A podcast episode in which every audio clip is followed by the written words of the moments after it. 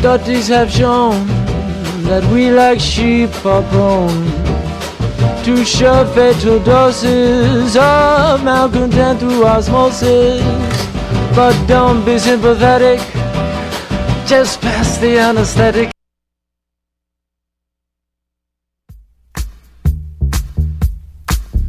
HEC Montréal, ces lettres vous mèneront loin.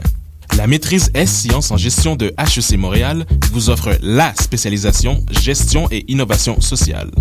Justice sociale, gestion responsable, respect des limites écologiques, entrepreneuriat social. Conjuguez votre vie professionnelle et vos valeurs. Pour en savoir plus, renseignez-vous sur hec.ca/MSc. Admission 15 mars. Jusqu'où irez-vous?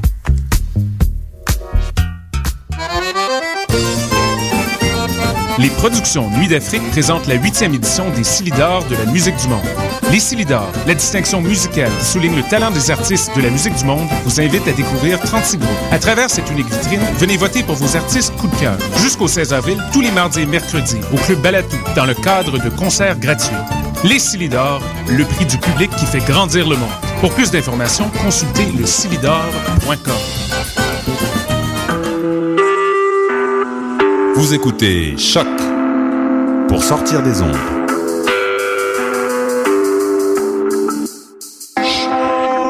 Podcast, musique, découverte.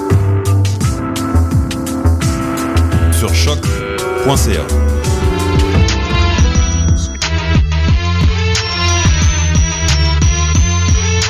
Soccer sans frontières, l'alternative foot. Bienvenue à Soccer sans frontières. Bienvenue à Soccer sans frontières, votre alternative foot sur choc.ca. Un début très houleux pour Sofiane Benzaza. Avec vous, Sofiane, de Montreal Soccer et Sidney Kiri. Non, c'était pas officiellement la pire intro qu'on a jamais faite. Ouais, c'est la pire. Ouais, non? Oh. Salut. Bienvenue à Soccer sans frontières, édition du 19 février. L'alternative foot sur choc.ca. Radio Web de l'UQAM. Avec vous, Sofiane Benzaza, vous me connaissez notamment de Montreal Soccer et Africanlife.com. Comme d'habitude, la team SSF, Sydney. Comment ça va, Sydney? Ça va très bien. Le rire enchanté, enfantin d'un garçon qui s'amuse. Oui, beaucoup, merci. Et moi, la fatigue du Wednesday. Avec moi, comme d'habitude, Régina, au service de Sa Majesté. Comment ça va, Reg? Salut, ça va? Ça va, pas trop déprimé? Non, ça va pas trop déprimé du tout. Ça va, Sofiane. No comment. Ouais, ça va. Okay. Non, je blague. Tout va bien. Il m'a boy. Et avec nous, comme d'habitude au téléphone, live from Paris, Julien. Comment ça va, Jules? Ouais, toujours très bien, les gars, toujours très bien. Ah, lui, il est content, lui. Hein. No comments de Julien. Et on a deux invités ce soir, le retour d'Arcadio Marcusi, le fondateur de Le Footer. Salut, Arcadio. Bonsoir. Hola, qu'est-ce que t'as? Puis nouveau chroniqueur soccer au journal Métro. Oui. Tous les mercredis. Oui, à partir de mercredi prochain. Très heureux. Allez, vous allez pouvoir me lire sur le support papier maintenant. Exactement, dans le métro. Genre, tu vas tout le temps avec nous. Excellent, on va en parler juste après. Et un invité de marque, Ludovic Martin, @CapitaneSoccer, ex-Optimum Soccer, le nouveau blog de la Fédération Soccer du Québec. Bienvenue Ludovic à Choc. Ben merci, bonjour à tout le monde. Merci beaucoup. Donc les gars, on est prêts, on se prépare, on va parler peut-être d'orange et de pamplemousse dans pas longtemps. Et puis on aura plus ou moins 54 minutes 39 secondes de foot. Soccer sans frontières, l'alternative foot. Était sympa la petite musique hein, qui part comme ça en background. Ludovic, je suis très content de t'avoir en émission. Ça fait un petit moment qu'on essaye de rendre ça possible. Très grand fan du travail que tu faisais à Optimum Soccer. Ludovic Martin, aujourd'hui capitaine soccer. Parle-nous un petit peu de cette nouvelle expérience de communication que la fédération lance à travers toi. Bah, c'est simple, le but c'est de faire un peu la promotion du foot at large par le site de la Fédération Soccer du Québec. On parle de soccer plus au Québec, partout, puis de tout le soccer. Évidemment, celui qui est québécois, que ce soit de la PLSQ, des joueurs québécois qui sont à l'étranger ou de l'Impact, mais aussi à travers le monde, que ce soit, comme en début de blog, j'avais une entrevue avec le sélectionneur de Tahiti, c'est super cool, c'est le fun. Puis que ce soit en Europe ou en Afrique ou en Asie ou en Argentine, comme Arcadio connaît aussi. Le but, c'est vraiment d'y aller à la grandeur de la planète, de montrer le côté global du soccer, puis de montrer aussi que c'est la même chose ici, mais à une plus petite échelle avec la PLSQ, puis l'impact qui va être en PDL, la W-League, puis parler d'un peu tout ça, puis de faire la promotion de ça, tout en pluguant notre contenu québécois aussi, des équipes québécoises, des joueurs québécois et des joueuses québécoises, parce qu'il y a beaucoup de joueuses québécoises à l'étranger qu'on parle presque pas. Qui méritent un peu plus de lumière. Effectivement. Est-ce que tu peux nous dire un peu qui compose l'équipe? T'es capitaine, mais d'une équipe, donc avec toi, qui on retrouve dans ce blog? Bon, il y a moi, évidemment, qui est un peu comme... qui gère tout ça. Puis il y a plusieurs collaborateurs. Pour l'instant, il y en a 6 là, qui sont confirmés. Il y a Marc Dos Santos, il y a Patrice Bernier, il y a Samuel Piette, il y a Valérie Sanderson, il y a Ryan Wilkinson, puis il y a Marie-Ève Naud. Marie-Ève puis Ryan qui ont déjà donné des textes il y a quelques semaines aussi. Là. Alors, le but aussi, c'est de faire connaître ces joueurs-là. Certains sont plus connus comme Patrice ou comme Marc Dos Santos, d'autres comme Samuel Piette est un peu moins connu parce que ça fait longtemps qu'il est en Europe, ou Valérie Sanderson. Alors, c'est le fun. Là. Ça permet de découvrir des nouvelles personnes puis de voir c'est quoi qu'ils vivent dans le soccer, autant au niveau de leur club que tout le reste. Là. Et ça n'a pas été trop difficile de les convaincre d'embarquer dans l'aventure? Ça, c'est pas moi personnellement qui s'est occupé de ça, mais non, les gens qui participent, qui jouent au soccer, les professionnels sont toujours heureux de faire la promotion de leur sport. Puis par le site de la Fédération Soccer du Québec, c'est un naturel, je trouve. On va revenir un petit peu sur Optimum Soccer que tu as mené durant combien de temps? 2-3 ans? Ouais, 2 ans et demi à peu près. Exactement. Ouais. Quel souvenir fort tu gardes de cette époque? C'est sûr que c'est n'importe quel blog, là, c'est beaucoup de travail, surtout quand tu travailles tout seul chez toi, mais c'est le plaisir d'écrire. Là. J'avais perdu ça à un moment donné. Tu te retrouves dans la vie, tu fais ton travail, puis t'écris pas, tu lis, mais t'aimes. Puis là, d'écrire, moi, c'était quelque chose que j'aimais beaucoup plus jeune. Alors, de retrouver cette chance-là par Optimum Soccer, c'était bien. Puis ensuite de ça, ben, tu te fais des contacts, tu parles avec des gens, puis des fois, tu fais des bons coups aussi. C'est le fun, comme quand Chaliban avait été engagé, j'avais contacté vite fait un journaliste suisse avec qui j'avais eu des échanges, c'était super intéressant. Alors, le plaisir, c'est de partager tout ça avec les gens aussi. Je m'en souviens de l'article de clap de fin, farewell, comme on dit en anglais. Tu affirmais ne pas faire ça pour devenir journaliste, ne pas faire ça pour nécessairement aller se retrouver dans des médias dits traditionnels, mais simplement pour le plaisir d'écrire. Comment c'était venu, genre, justement, un plaisir d'écrire? Oui, mais sur le foot, c'est quand même un sujet assez particulier sur lequel tout le monde n'écrit pas nécessairement par plaisir. OK, ben moi, vois-tu, c'est la dernière saison de l'Impact en 2e division, je trouvais qu'il y avait un manque incroyable, là, et puis il n'y avait pas non plus de critique. Tu voyais les rapports de match, là, puis c'était tout, là, tu sais, il n'y avait pas de critique, il n'y avait pas d'analyse, il n'y avait pas rien. Je trouvais tellement qu'il y avait un vide à ce niveau-là. Puis... j'étais un peu... personnellement, j'avais eu une blessure. Puis là, bon, moi, j'avais arrêté de faire du sport. Donc, tout d'un coup, je me suis retrouvé à avoir du temps. Puis, bon, j'étais habitué d'écrire sur des forums de discussion puis tout ça. Mais là, à un moment donné, je me disais, je peux pousser un peu tout ça parce que j'aime ça, tu sais, partager mon opinion, puis écrire, puis échanger. Fait que là, je me suis dit, bon, on va essayer quelque chose. T'sais. J'avais commencé avec une espèce de cri du cœur qui manquait quelque chose, là. Fait que je me suis dit, ben, tant qu'à crier qu'il manque quelque chose, je vais le remplir, ce vide-là, un peu. Alors, au niveau des rubriques, donc on aura toujours des informations sur les Québécois de l'étranger assez régulièrement. Ça, c'est une des missions du blog. Mais il y aura quoi d'autre Vas-y. Ben, toutes les semaines, c'est ça, les Québécois à l'étranger, quand il y a quelque chose. Mais là, en mettant les hommes puis les femmes, il y a du contenu, c'est pas un problème.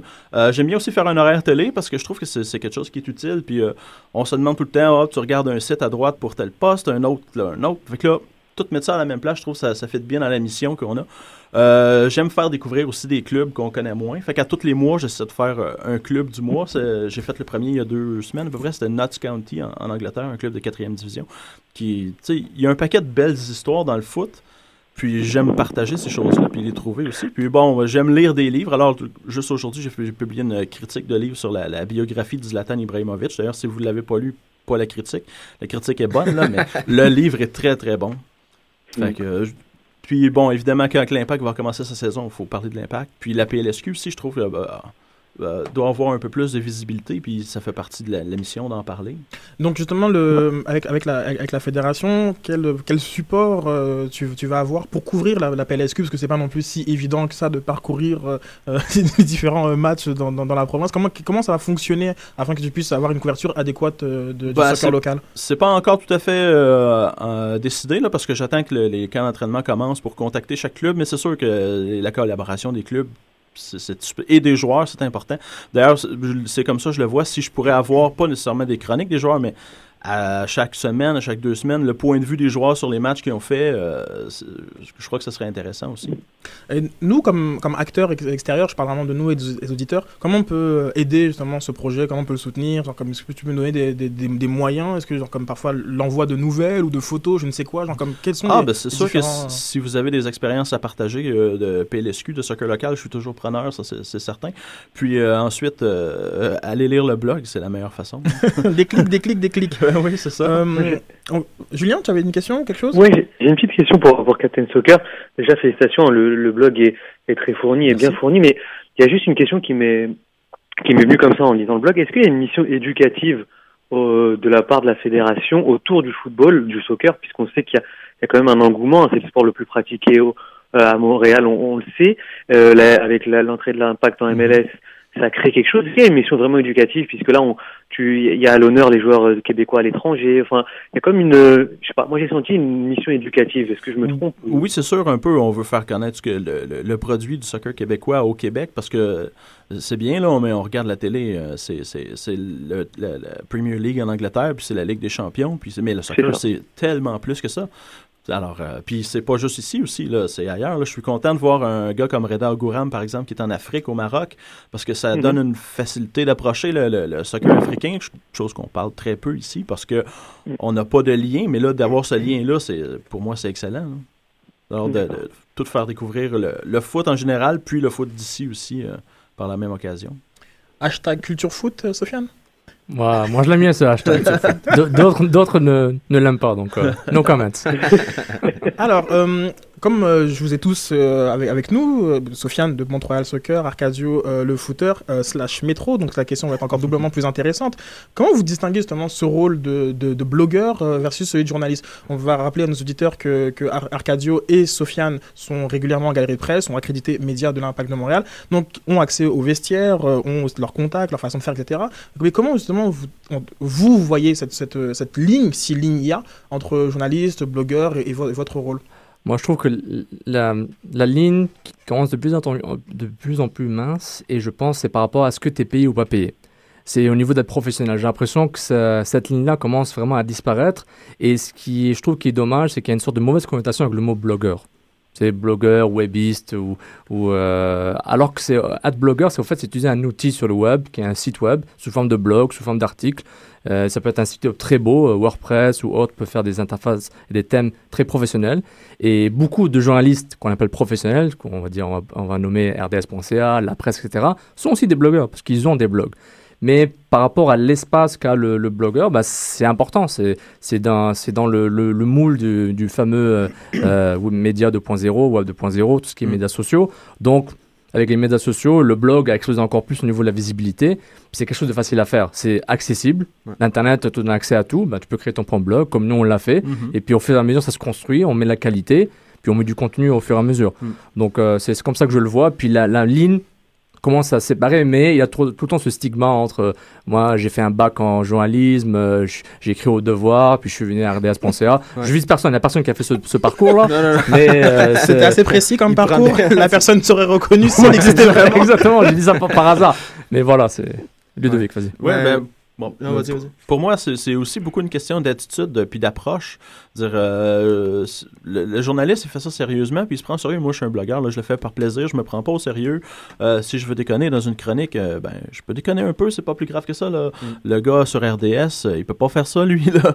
Tandis qu'on a un petit peu plus de liberté, puis pour moi, cette liberté-là, c'est ce qui intéresse les gens, de trouver une approche différente, puis une certaine liberté, puis d'avoir du plaisir aussi, là. Arcadio, j'aimerais vraiment t'entendre. Toi, la source indépendante de nouvelles footballistiques. Ouais, auto-proclamée quand même. De Hulk Hogan, ouais, du blog. Ça, voilà, exactement. Moi, je déchire mon t-shirt. Non, mais l'histoire, c'est... Selon moi, je pense qu'il y a... Bon, la nouvelle vague de médias électroniques a permis à beaucoup de gens de devenir un peu des journalistes citoyens, donc à bien des niveaux, là, que ce soit par le biais de blog, par les médias sociaux, par le partage de photos, des vidéos. On voit de plus en plus des gens qui rapportent ce qui se passe dans le monde via leur téléphone. Donc, ça fait partie de cette grande réalité. Par contre, oui, c'est sûr que moi, je considère, puis j'ai beaucoup de respect pour les journalistes de carrière. Je ne me considère pas comme un journaliste de carrière, malgré que je crois que je suis tranquillement en train de le devenir, sans aucune prétention, mais je pense que le parcours que j'ai fait avec le blog et les intentions que j'avais au début avec ce blog-là, un peu comme Ludovic le disait au début, d'essayer de combler un manque dans la couverture du soccer au Québec, ça reste que, bon, on essaie de développer du contenu intéressant. C'est sûr que le blog, le format permet certains écarts que des journalistes traditionnels peuvent pas se permettre sur leur médium traditionnel. Maintenant, comme tu dis, Sofiane, il y a des médias qui ont des blogs et tout. Ils peuvent se permettre un autre ton dessus, mais reste que, bon, être blogueur, ça donne cette liberté. Mais je crois qu'il y a moyen d'aspirer à plus haut, toujours via ce cheminement-là. Il y en a qui n'ont pas nécessairement cette aspiration-là, comme Ludovic disait tout à l'heure. Lui, tu sais, c'était pas pour devenir journaliste ou travailler chez RDS. Moi, dans mon cas, par exemple, c'était un cheminement... j'ai décidé de partir le blog lorsque j'étais en repositionnement professionnel. Tu sais, je m'étais inscrit à l'école pour faire un cours en animation télé-radio et tout. Donc là, j'ai parti le blog vraiment dans cette mouvance-là. Et puis, il y a une belle progression là, dans les 3 dernières années qui me disent que, bon, il y a moyen, je pense, de faire les deux. Mais toujours en ayant un certain respect quand même, puis sans oublier d'où on vient puis pourquoi on fait ça. Mais je trouve le métier de journaliste a comme évolué un peu avec le temps. C'est comme si, pour moi, je trouve être blogueur, c'est comme être journaliste peut-être des temps modernes, parce que veux pas, vous rapporter quand même de l'information.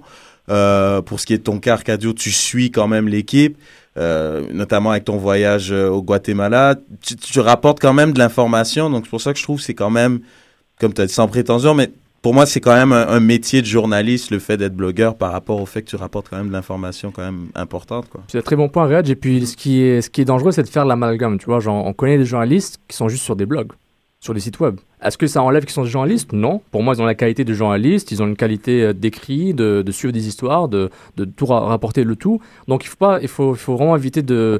Et, en fait, ce que je veux dire, c'est les deux mondes ne sont pas mutuellement exclusifs. Au contraire, ils se croisent plus souvent qu'autre chose.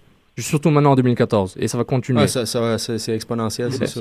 Exactement, maintenant, comme toi, tu es blogueur, ben, tu as une chronique au journal Métro, ben, c'est une chronique journaliste, donc tu auras une visibilité dans la presse papier, mais aussi sur le web aussi, je présume sur le journalmétro.com. Ça, c'est un point intéressant parce que, en fait, c'est certain que, puis c'est pas parce qu'on m'a forcé ou quoi que ce soit, là, tu sais, mais c'est certain que j'aurais peut-être pas le même ton sur le journal Métro que je peux avoir parfois sur le Footer, où je me permets, comme je disais, un certain ton ou certains commentaires que, là, une certaine réserve journalistique sont de mise, tu sais, comme je disais tout à l'heure, par respect pour le métier, pour la profession et surtout pour les lecteurs. Et aussi le mandat, le contenu, le nombre de mots que tu as pour écrire, etc. Tout ça, ça fait partie du deal. Et aussi, je pense qu'avec les médias sociaux, notamment Twitter, Facebook, on a une personnalité.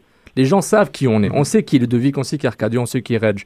Maintenant, si je vois Reg qui écrit à la presse, puis il écrit un résumé de match assez simple, puis Reg qui fait un rant sur lefooter.com, sur pourquoi la Copa Libertadores n'est pas assez visible. Donc, on connaît le personnage, donc c'est une question de quel contenu il fait. Ludovic, tu voulais ajouter? Ben... Il faut aussi comprendre que quand tu es un journaliste, ce que tu écris n'engage pas seulement toi. Il y a des patrons, il y a des actionnaires, il y a tout un paquet de monde. Quand tu es sur ton blog, ça engage toi, c'est tout. Alors, tu assumes tes opinions, tu assumes tes choses. Tandis que quand tu t'es publié vraiment là, dans une grosse business, ben là, faut faire des compromis, faut faire attention un peu. C'est le concept de liberté qui est différent, qui fait que sur le blog, bon, tu peux t'en permettre. Moi, sur mon blog, là, j'ai déjà fait des prières, des chansons, j'ai déjà fait poèmes. Des poèmes. Alors, j'ai fait plein de choses. J'ai une fable du lièvre et de la tortue. Je peux pas nécessairement. Ben, tu pourrait peut-être, dans certains cas, là, mais dans un média traditionnel, c'est Fourlia, il a déjà fait pire que ça. Là. Oui. Oui, mais là, ça, c'est parce qu'il a atteint un certain stade. Mais c'est ça, le meilleur des deux mondes, c'est quand même que ton employeur te laisse avoir ton identité, en fait. Oui, t'exprimer comme tu... Il faut se rendre à... Voilà, il faut... ça, c'est un peu plus de millage. Mais il y a un aspect économique aussi qui est important. Parce que même si au départ, vous êtes des blogueurs par passion... Aujourd'hui, il y a des vocations qui naissent grâce au blog. Il y en a qui monnaient ensuite leur talent. Donc, il y a aussi cet aspect économique qui est assez intéressant avec les nouvelles technologies. Maintenant, les blogueurs deviennent journalistes, en tout cas, ou se dirigent vers ce métier-là grâce à ces technologies. Donc, il y a un aspect économique à ne pas négliger quand même. Et ce qu'il faut oublier, ce qui nous pousse à être ici, pourquoi on est là, c'est parce qu'il y a une demande. Une demande qu'on a remarqué qui n'a pas été comblé pour nos propres besoins d'abord, puis aussi pour voir les gens autour, nos amis. On découvre toute une communauté avec le hashtag MFC, donc hashtag UEFA, hashtag CDN 2014. Donc tout ça, ça se crée, puis on s'est dit, il y a un manque, il faut qu'on le comble, puis on l'a comblé chacun à notre façon, et puis on se croise. Mais il y a un manque, ce manque-là existe quand même depuis l'aube des temps, ici au Québec, tu sais, je veux dire, la couverture du foot, mais... depuis quelques années, on a les moyens maintenant. Exactement. Tu vois, d'aller, nous, en tant que passionnés de foot, de pouvoir aller combler ce manque-là. Et c'est là, je pense, qu'il y a une grande révolution qui s'est faite. Et, immanquablement, les médias traditionnels ont emboîté le pas.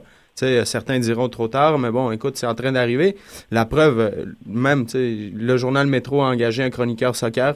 Tu vois, le journal de Montréal, ils ont quelqu'un sur le beat de l'Impact qui voyage avec le club. Mm-hmm. Donc, il y a une évolution, tu sais. C'est sûr qu'on c'est pas idéal, mais on voit que la courbe est quand même croissante et positive de ce côté-là. Donc, pour la suite, moi, je suis pas inquiet. Exactement. Puis, oui, et aussi à l'inverse, vous ne trouvez pas parfois que les journalistes deviennent de plus en plus blogueurs? On a parfois du contenu un peu plus léger, encore une fois, on ne va pas essayer de nommer qui que ce soit, mais on trouve du contenu un peu plus léger, parfois un peu même moins... qui semble un peu moins sourcé, moins formel, donc comme on a eu comme des exemples durant le mois de janvier, que ce soit avec des rumeurs et autres, mais genre, c'est un peu drôle de voir que aussi de l'autre côté, on a des journalistes qui peut-être que l'herbe semble plus verte chez les blogueurs. Non, mais ça revient vraiment au débat, est-ce que tu vois un blog comme un outil ou comme une fin? Donc, c'est comme ça qu'il faut le voir. Moi, pour moi, c'est un outil. Les blogs de Pascal Milano, c'est un blog. Puis il y a aussi une section articles où c'est les articles qui se retrouvent sur le web, sur la presse papier et sur la presse plus, par exemple. Donc, c'est plus son opinion que sur le blog, alors que sur la presse papier, il donne une information pour le lecteur, alors que sur son blog, peut-être qu'il va donner un peu plus son opinion. Oui, c'est vrai. Même dans l'article, je suis d'accord, Reg, mais même dans l'article, ça dépend de l'article. C'est un article pour dire que l'Impact voyage en Orlando, puis ça, c'est effectif, puis les quotes sont ça. Ça, c'est un article informationnel. Après, c'est l'article où il analyse, je sais pas moi, un petit dossier sur Bernardello, par exemple.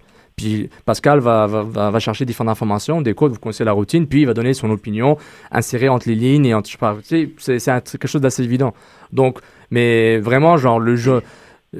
moi, je trouve qu'il y a quand même trop de gens, et pas juste ici, je pense, sur le web, quand on va sur Twitter, les gens qui méprisent totalement les blogueurs, les webistes, 100% purs, et c'est dommage. Mais je comprends aussi, parce que c'est comment toi, tu te comportes. C'est un outil et c'est comment toi tu te comportes avec. Donc, non, c'est ça, il y a une certaine étiquette. Moi, je suis convaincu, comme je le disais tout à l'heure, il faut un certain respect, comme peu importe, que tu sois blogueur, dès que tu es lu, dès que tu as le moindrement de portée, tu deviens quand même une personnalité publique à un certain égard. Donc, c'est bien même si tu as un certain ton qui peut des fois peut-être un petit peu plus acerbe, plus direct, raide, faut quand même garder un certain décorum, tu sais. Moi, j'apprends aussi avec cette courbe-là, tu sais, des fois, bon, tu te fais rappeler à l'ordre, tu sais, t'essayes d'acquérir ces connaissances-là. Et puis, je pense que à la base, n'importe qui dit qu'un blogueur n'est pas une source fiable sans nécessairement connaître son contenu ou juger de ce qu'il fait, c'est quelqu'un qui ne comprend pas bien le métier de journaliste ou la réalité des médias d'aujourd'hui. Je veux dire, parce que bon, ça reste que un blogueur, tu ne peux pas le juger juste par son statut. C'est vraiment tout le contenu est roi, là, puis il fait un travail de collecte de données, etc. Parce que tu ne peux pas faire le raccourci, tous les blogs égalent la même chose, là. Chaque blogueur a sa façon de faire les choses, puis de faire ses sources, puis ses choses différemment. Alors, on ne peut pas juste juger tous les blogueurs, puis tous les mettre dans le même panier, là. Ça, c'est certain. Philippe Ponce qui nous demande « En tant que blogueur, sentez-vous que les joueurs vous traitent différemment des journalistes traditionnels ?» Bonne question. Moi, je dirais que non. En fait, premièrement, principalement parce que la plupart des joueurs, ils savent pas pour qui on travaille ou pas. Ils ont aucune idée. Ouais, honnêtement, c'est pas... par exemple, aux entraînements, on n'a pas toujours nos accréditations, donc c'est pas identifiable vraiment, là. Ils finissent souvent par le... J'imagine qu'ils sont briefés à certains égards, là. Mais non, j'ai pas vu de différence, là. Il n'y a pas de parti pris quelconque. Là, en général, je devrais dire qu'ils sont tous très gentils aussi, très disponibles. Ouais, même si parfois, ils ont la cassette. Là. On ne peut pas les blâmer. Les gars, c'est des sportifs. Ils n'ont pas, le même point de vue que nous, les journalistes ou les fans, des choses qu'ils aimeraient savoir. Mais sinon, en général, c'est... Mais la plupart sont contents de partager avec nous. Surtout si tu sors un peu des sentiers battus, là, sont contents de partager avec nous puis de répondre aux questions pour la plupart. En fait, c'est plus une question genre de poser la question que tu veux vraiment poser. Et de temps en temps, les joueurs vont dire des choses qu'ils ne diraient pas à quelqu'un d'autre parce qu'ils ne posent pas la bonne question, mais la question de la bonne façon. Ouais. Donc, temps, ils font des mini-confessions.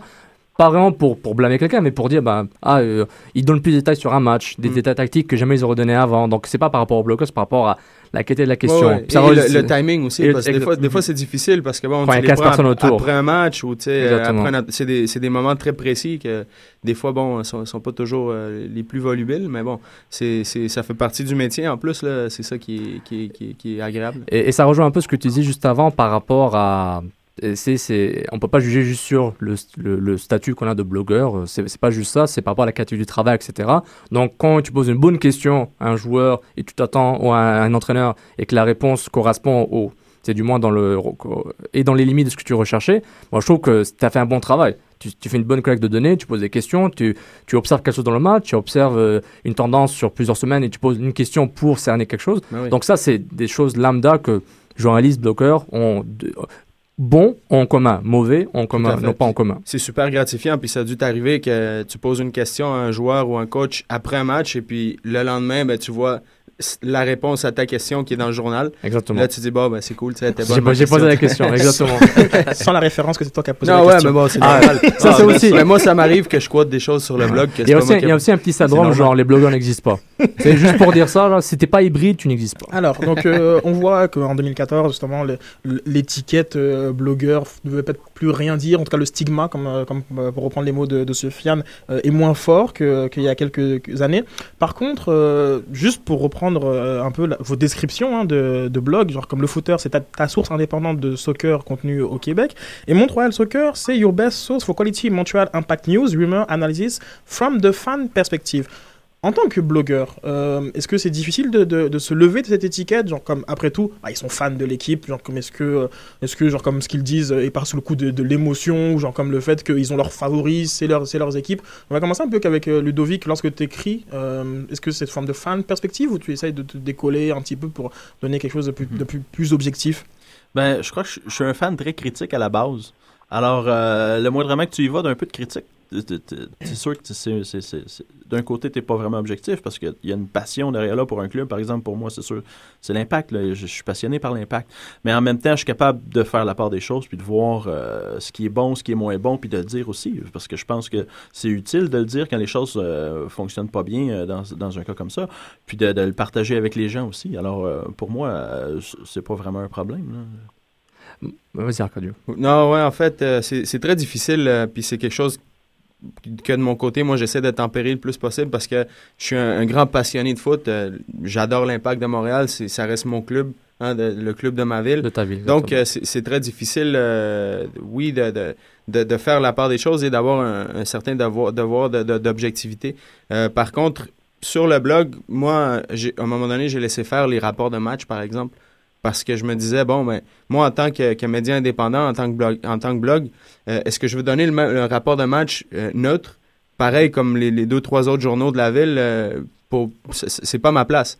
Puis en même temps, pour moi, c'est pas le genre de contenu que je veux donner ou le genre de contenu que je crois que mes lecteurs s'attendent à avoir. Donc, de ce côté-là, parfois, tu sais, il y avait mon collabo Nicolas Arguindey qui faisait des rapports de match, mais complètement éclatés, un peu avec un petit... de l'humour, oui. Ouais, tu sais, un petit touche d'humour un peu à la SoFoot, là, si je, sans prétention encore, là.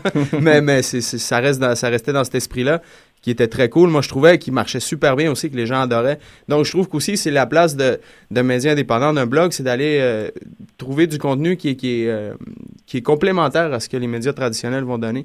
Puis, mais le devoir d'objectivité, ça j'essaie de faire du mieux que je peux de ce côté-là. Puis, en même temps, c'est un devoir que je vais devoir...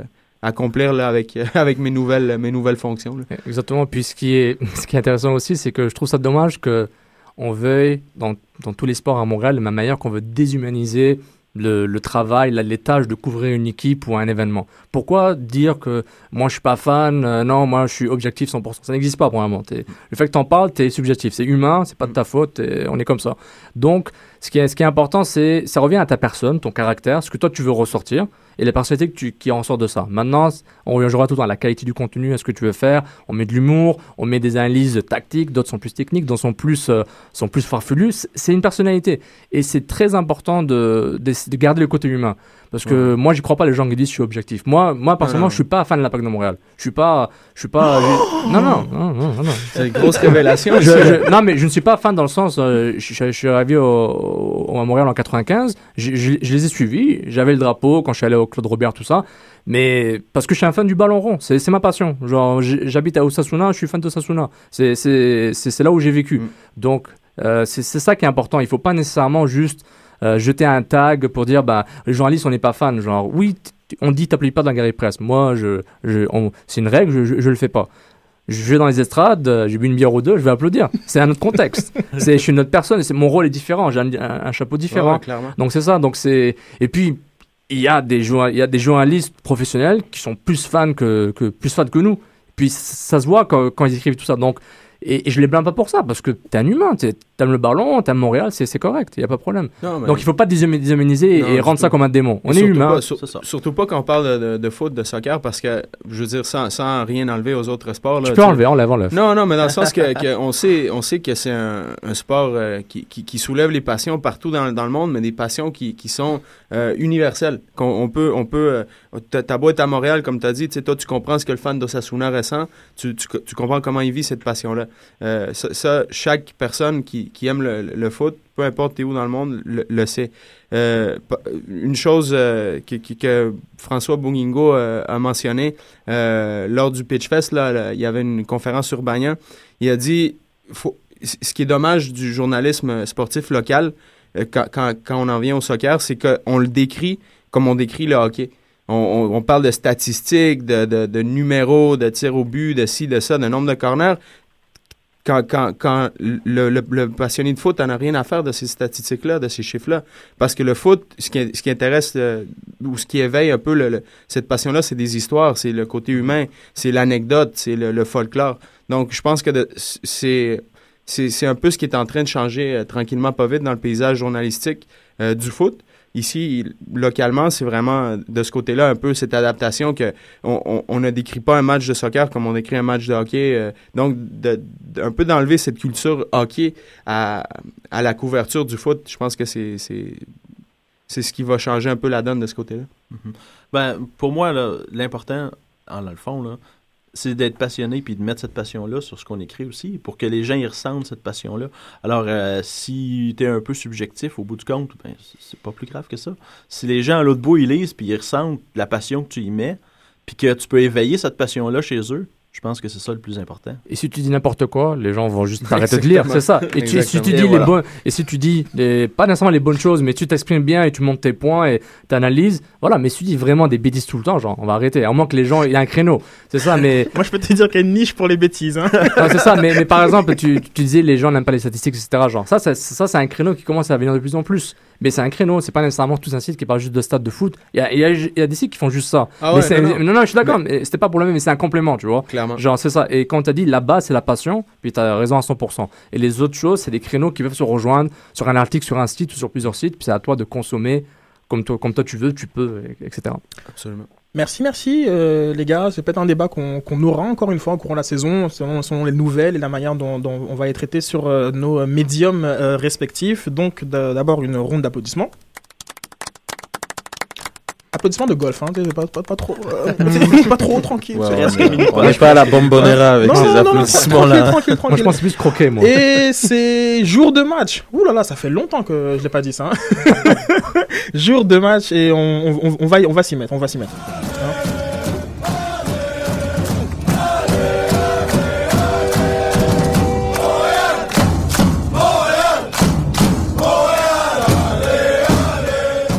J'avoue que j'ai hâte d'entendre ça et d'avoir cette petite odeur de hot dog au stade olympique dans quelques... Et de fumigène, au stade olympique. Là.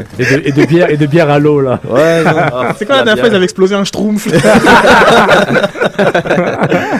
Wouh, Sofiane, je te passe le relais. Merci beaucoup d'avoir animé ce débat sur le blog, sur le journalisme, etc. Et maintenant, parlons de la coupe Mickey, comme on l'aime l'appeler ici. Hassoun Camara, il aime ça, lui. On passe son bonjour à Hassoun. Et puis, justement, l'Impact de Montréal joue son premier match de pré-saison ce soir à 20h sur impactmontréal.com, stream web gratuit, contre qui? Contre les U23 du Fluminense, du club brésilien. Donc, mais avant d'arriver là, il y a beaucoup de nouvelles qu'on n'a pas parlé depuis longtemps. Patrice Bernier a été nommé capitaine de l'équipe, officiellement officieux depuis un bout. Et je pense que la grande nouvelle, c'est la signature de Santiago Gonzalez, le jeune Uruguayen, l'attaquant uruguayen de 21 ans, qui était... il y avait des rumeurs depuis quelques semaines, puis l'Impact a confirmé vendredi dernier que le jeune de 21 ans, qui était avec l'Institution Atlética Sudamérica, club de deuxième division uruguayenne qui est monté récemment en première division, et le jeune garçon s'est joint au club. Pas comme DP, pas comme joueur désigné, comme... Joueur découverte spéciale. Je l'ai découvert, il est spécial. Je te garde. Je regardais National Geographic. D'un coup, j'ai fait une découverte. Les appellations techniques de la MLS. Exactement. Des nombreuses. Justement, je vous refais aux articles de Olivier Tremblay sur MLSsoccer.com et le blog de Frédéric Lord de TVA Sport qui explique un peu ce que c'est le Discovery Signing, c'est-à-dire c'est une règle la MLS a mis pour les jeunes joueurs offensifs. Pour que le salaire soit amortisé sur plusieurs années et la Ligue aide à payer ce salaire. Moins de 24 ans, je pense. Moins de 24 ans, tu as des DP en 24 ans, mais ils n'ont pas dit officiellement c'est moins de 24 ans. Okay. Je pense peut-être Lord l'a dit. Des joueurs offensifs. Ah ouais, c'est pour les joueurs offensifs. Donc vraiment, c'est intéressant. La Ligue fait un lien avec la vente de maillots. Avec les buts. Ah ouais, et je pense qu'ils ont vu le clip des Simpsons, c'est genre le match de foot là, où ils font des passes. On veut pas ça. Non, ça non. On veut le prochain Messi, donc on va chercher des gars. Donc Nick Descentes, directeur sportif, a confirmé que c'est un salaire autour de 150-200 par année, 200 000 par année. Donc, ce n'est pas un joueur désigné. L'Impact se garde la troisième place de joueur désigné libre pour l'été. Clairement, après la Coupe du Monde, ça va s'activer, ça c'est clair, pour l'Impact de Montréal. Et voilà, donc l'Impact a son effectif complet, dont Santiago Gonzalez s'est joint. Ils sont maintenant en Floride. C'est quoi d'a priori sur le joueur, sur son style de jeu, etc. Moi, j'ai pas jamais vu jouer, je sais pas du tout à quoi il ressemble à part sur une photo que je viens de voir sur hashtag IMFC. Mais quelles sont vos attentes envers ce joueur, Reg, peut-être? Moi, j'espère qu'il va apporter un profil un peu différent que ce qu'on a déjà. Est-ce que on va le faire jouer sur le côté gauche? Parce qu'on a très bien vu l'année dernière qu'à gauche, il y a eu une flopée de joueurs qui ont essayé de s'imposer. Justement, c'était amener point. Côté gauche libre, recherche propriétaire. C'est exactement. Donc, soit comme ça, soit peut-être changer de formation et y aller peut-être avec un 4-4-2. Donc, c'est un joueur qui a pas un gabarit comme Andrew Wenge, mais qui est donc plus mobile. Donc, ça peut être intéressant. J'ai bien hâte de voir vraiment dans quel profil il va être utilisé. Je crois que moi, les quelques clips que j'ai vus sur Internet, ce qu'on voyait surtout, c'est qu'il est assez rapide quand même. Alors ça fait du bien parce qu'on s'attend là à l'attaque. Wenger n'est pas très rapide, puis Di Vaio, il a mon âge, alors c'est pas très rapide non plus. Vas-y, Arcadio. Ouais, non, en fait, je pense que c'est le profil de joueur qui pourrait avoir un bel impact en MLS. Surtout avec les carences que l'Impact a connues la saison dernière là, sur le flanc gauche. Aussi, comme Ludovic, là, j'ai pu voir probablement les mêmes clips, là, parce que bon, la sélection est pas énorme. Il n'y en a pas beaucoup. Mais non, c'est un gars qui, tu sais, puis même si, comme tu disais, Reg, il n'y a pas le gabarit de Wagner, ça va pas être difficile qu'il s'impose physiquement plus que Wagner, parce que c'était une de ses grandes lacunes l'année passée, là, qu'il n'était pas capable de servir justement de ce gabarit-là pour aller créer des espaces pour lui et pour Di Vaio. Moi, je pense que ce gars-là, avec sa rapidité, il va non seulement créer des chances de marquer, mais aussi il risque de donner plus de place à Di Vaio en créant des maux de tête là, pour les défenses adverses. Encore une fois, on spécule énormément, on se croise les doigts, là, c'est clair. Mais ça serait le type d'apport qu'il pourrait amener. Puis je pense que ce qui est bien aussi, c'est qu'avec la suspension de Di Vaio pour les 3 premiers matchs, je pense qu'on va vraiment avoir un bon aperçu. Puis je pense qu'ils vont le lancer dans le bain tout de suite parce que c'est la recrue phare de la trêve, ben de la pause, de l'entre-saison. Donc je pense que...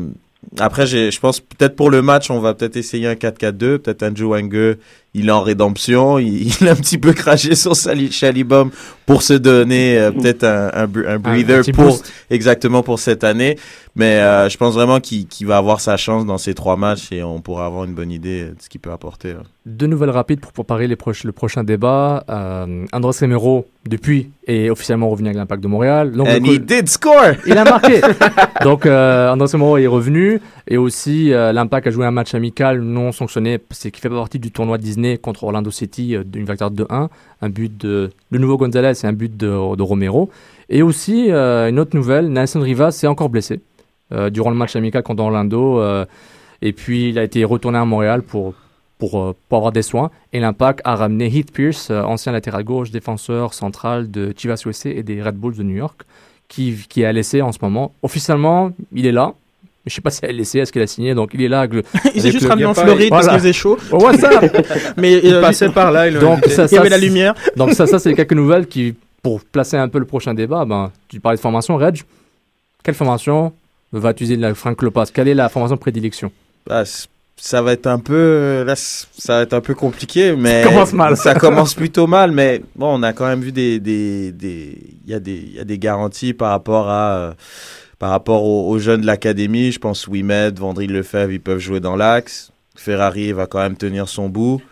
Après, Camara va jouer sur un côté. Brovski, peut-être justement ce Pierce dont tu parles, s'il peut jouer latéral gauche, je pense que ça peut être un plus, parce qu'à gauche, encore une fois, ça a été un problème. Et de mettre Brovski à gauche, qui n'est pas un gaucher naturel, je pense que c'est problématique pour les apports offensifs. Donc, d'avoir un gaucher naturel, ça peut que être un plus, selon moi, et qui peut apporter plus qu'un jeune Tissot qui est encore en phase d'apprentissage en ce moment, quoi. Ouais, ben en fait, au niveau de la formation, d'après ce qu'on a vu, puis bon, la tendance qui semble se dessiner, on risque d'aller pour le 4-1-4-1, là. Encore une fois, mais bon, on sait tous à quel point c'est relatif puis que ça change d'une demi à l'autre, là, tu sais. Donc, non, mais c'est vrai aussi, ça dépend énormément de contre qui on joue et tout ça, du score. Donc, le schéma tactique, tu sais, on peut en parler, là, mais c'est rien de couler dans le béton. Mais surtout qu'au match dont Sofiane faisait référence, bah, l'équipe a beaucoup tourné entre les deux demi. Moi, je pense que justement, ce sera plus l'occasion, moins d'installer un système de jeu, mais d'abord de voir, faire une revue d'effectifs, de voir où... D'avoir un 11, peut-être, qui va peut-être sortir là-dedans. Donc, on parle de l'état de forme, les joueurs aussi en condition de match, genre comme c'est un peu différent de les voir à Marie-Victorin, là.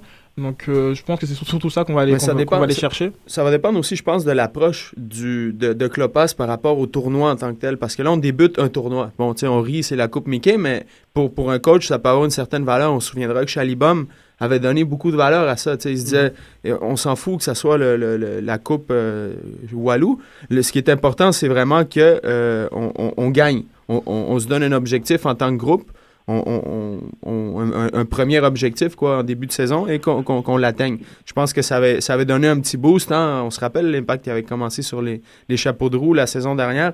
Peut-être que Klopas a une autre façon de faire, donc qui va plus tester son club plus que de donner de l'importance au résultat final. Puis là, avec en plus quand même des gros cylindres comme Red Bulls et Sporting KC, je pense qu'il peut avoir une bonne idée de où se trouve son équipe, avec peut-être la nouvelle organisation, le nouveau schéma tactique, d'affronter des concurrents directs de l'année prochaine, ben, je trouve que ça va être intéressant. Bah, on est d'accord que pour ce genre de tournoi de pré-saison et les matchs amicaux, on parle d'installer une chimie, mettre en place une forme de une match fitness pour les prochains matchs, les préparer.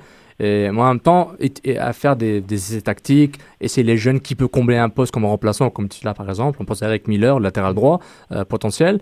Mais justement, je voulais te poser la question. Est-ce que tu penses que Klopp va pouvoir installer une sorte d'intention de jeu tout de suite maintenant? Il y a des intentions dans le sens, par exemple, je dis, les latéraux montent plus vite. Par exemple, est-ce que tu penses que c'est le moment de le faire, ou est-ce que c'est déjà trop tard, ou est-ce que ça va prendre plus tard, ça va se faire plus tard dans la saison?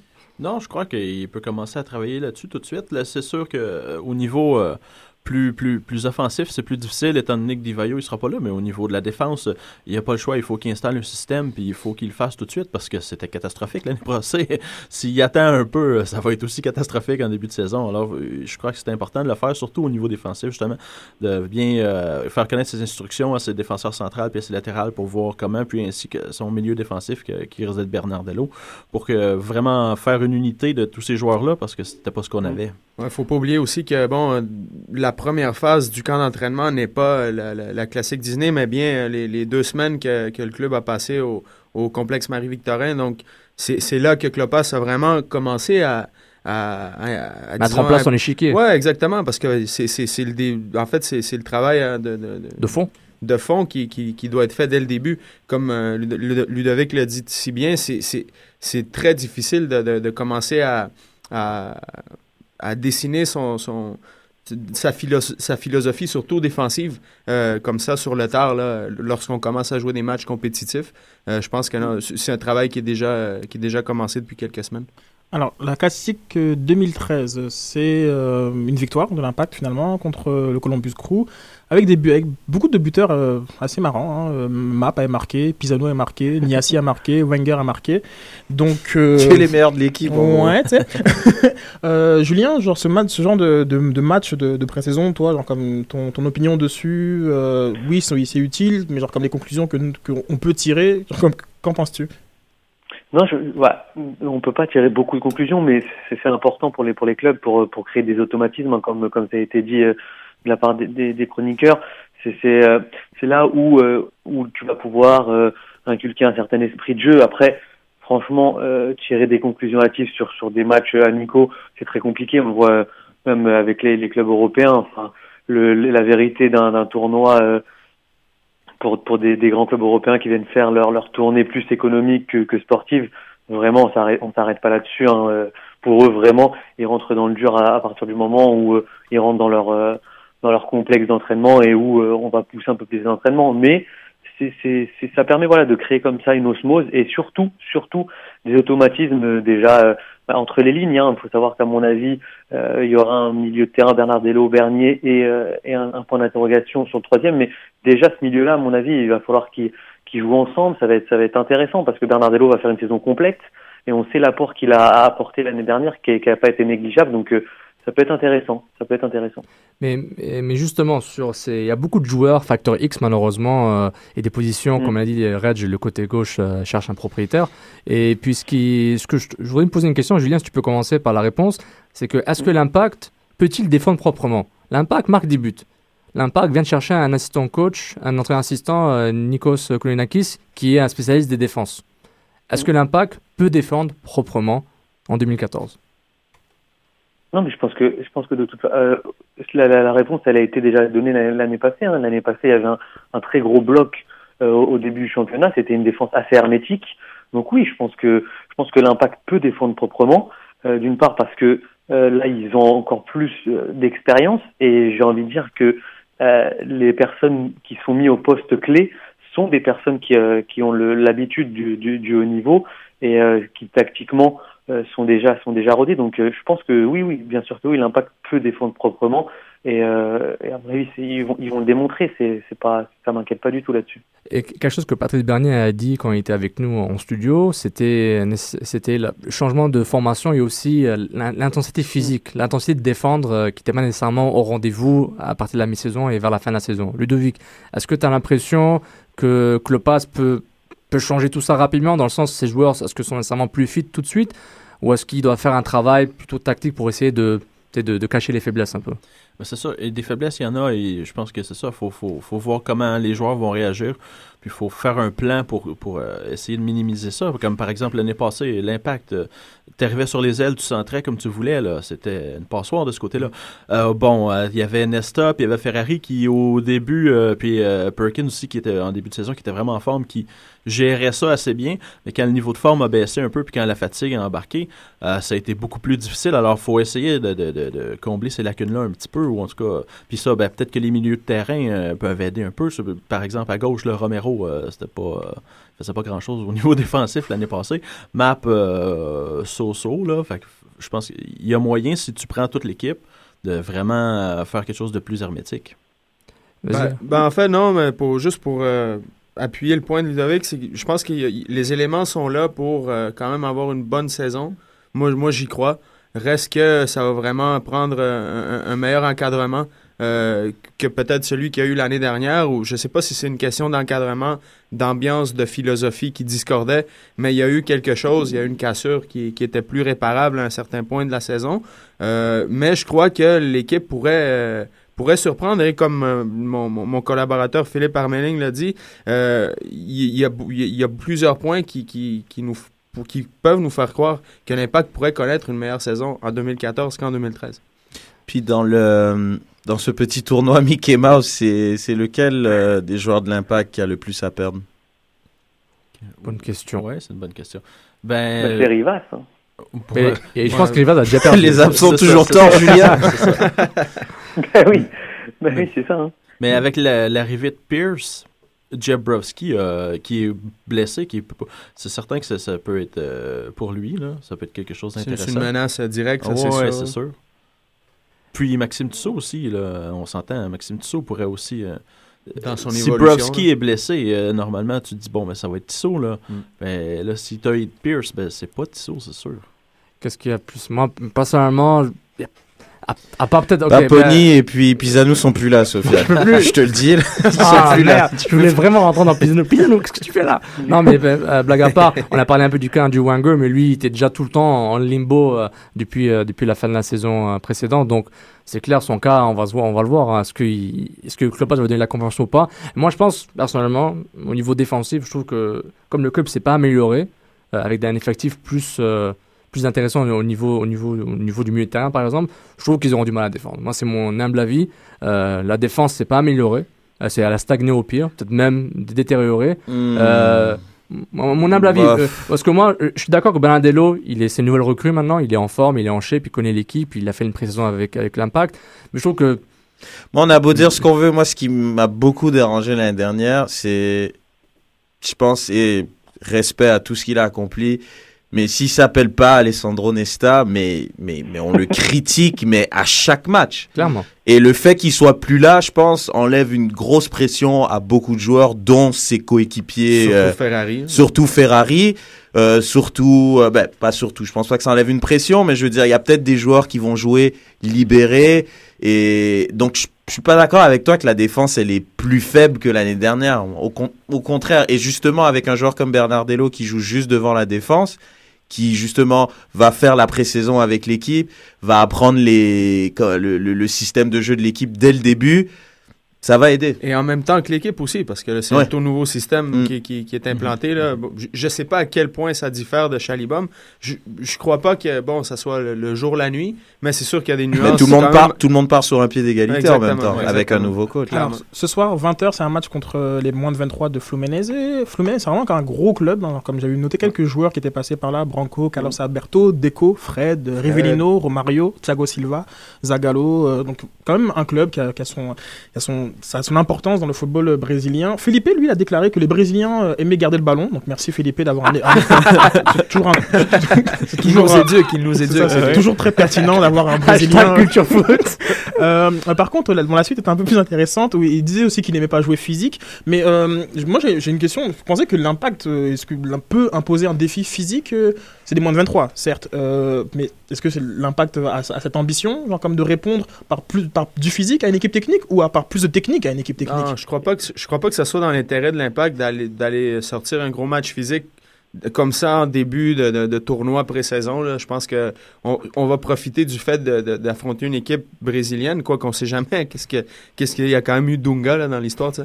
Donc, je veux dire, non, mais ils vont.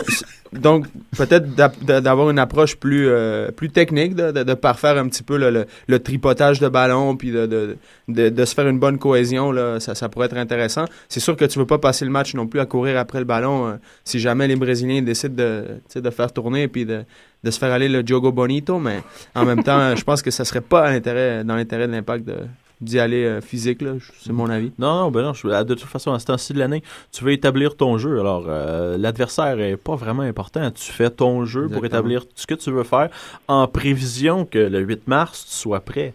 C'est pas... alors, aujourd'hui, il gagne, il perd, c'est pas bien grave, là. Puis aussi, le fait que ce soit contre Fluminense et non pas contre Sporting KC, ou peut-être un petit tacle aride pourrait donner le ton pour la suite. T'sais, aussi, on passe des messages. C'est toujours important contre des rivaux directs, tandis que Fluminense, il n'y a pas d'enjeu nécessairement. Parce qu'un instant, on voit un texto à Camara, genre « Biller, je veux que tu le... Hein? » T'as plus de Claude Biller. Donc, je t'envoie un texte, voilà. Mais je te donne un petit bonus. Moi, je vois bien un petit tacle... faut régler des comptes aussi, tu sais. Ouais. De Bernardello en tant qu'Argentin, sur les petits jeunes, histoire de juste... Qu'est-ce que tu veux dire en tant qu'Argentin? Hein? Ben, les Argentins, les Brésiliens, on sait toujours que c'est assez houleux, donc juste... Un petit extra. Quoi. Ouais, voilà, juste à cette tourne, comme on dit. Mais personnellement, l'Impact a des ambitions d'avoir un jeu technique. Je pense qu'ils sont un minimum physique parce que c'est des pros, ils courent, ils taclent, c'est normal. Mais je trouve que... Défensivement, je trouve qu'il n'y a rien qui me prouve que cette équipe va nécessairement être meilleure défensivement. Je parle l'équipe, l'unité, pas nécessairement le backline. Lopez? On sait pas. Attends, ça, moi je dis les facteurs X, genre Rivas, il a pris son billet. Ouais. Lopez, il revient d'une chirurgie du ACL, le gars, c'est pour récupérer 5 minutes du temps, le fitness que tu auras. Donc c'est des risques. Donc il y a trop de facteurs X qui arrivent, donc il y a même des facteurs X qui sont titulaires dans l'équipe. Philippe, Romero, ce qu'ils vont faire. Ça sera un débat pour une autre émission, mais on va voir durant les matchs cette semaine. Mais personnellement, je suis pas convaincu que cette équipe soudainement va mieux défendre parce que à moins qu'il y ait un roulement d'effectifs intéressant. Mais ça, c'est un débat pour un autre soir. Ben, ils vont mieux défendre en unité plutôt qu'en individualité, selon moi. Mais c'est ça qu'ils ont fait par rapport à Klopas et par rapport à l'assistant qu'ils sont allés chercher, justement, je pense, en termes d'unité, ils vont mieux défendre que juste un par un. Parce qu'un par un... Ça donnait rien l'année dernière. Allez, pour le fun de l'exercice, on finit avec un petit prono contre l'Impact et l'U23. Allez, alors comme on finit sur ça, ce sera marrant.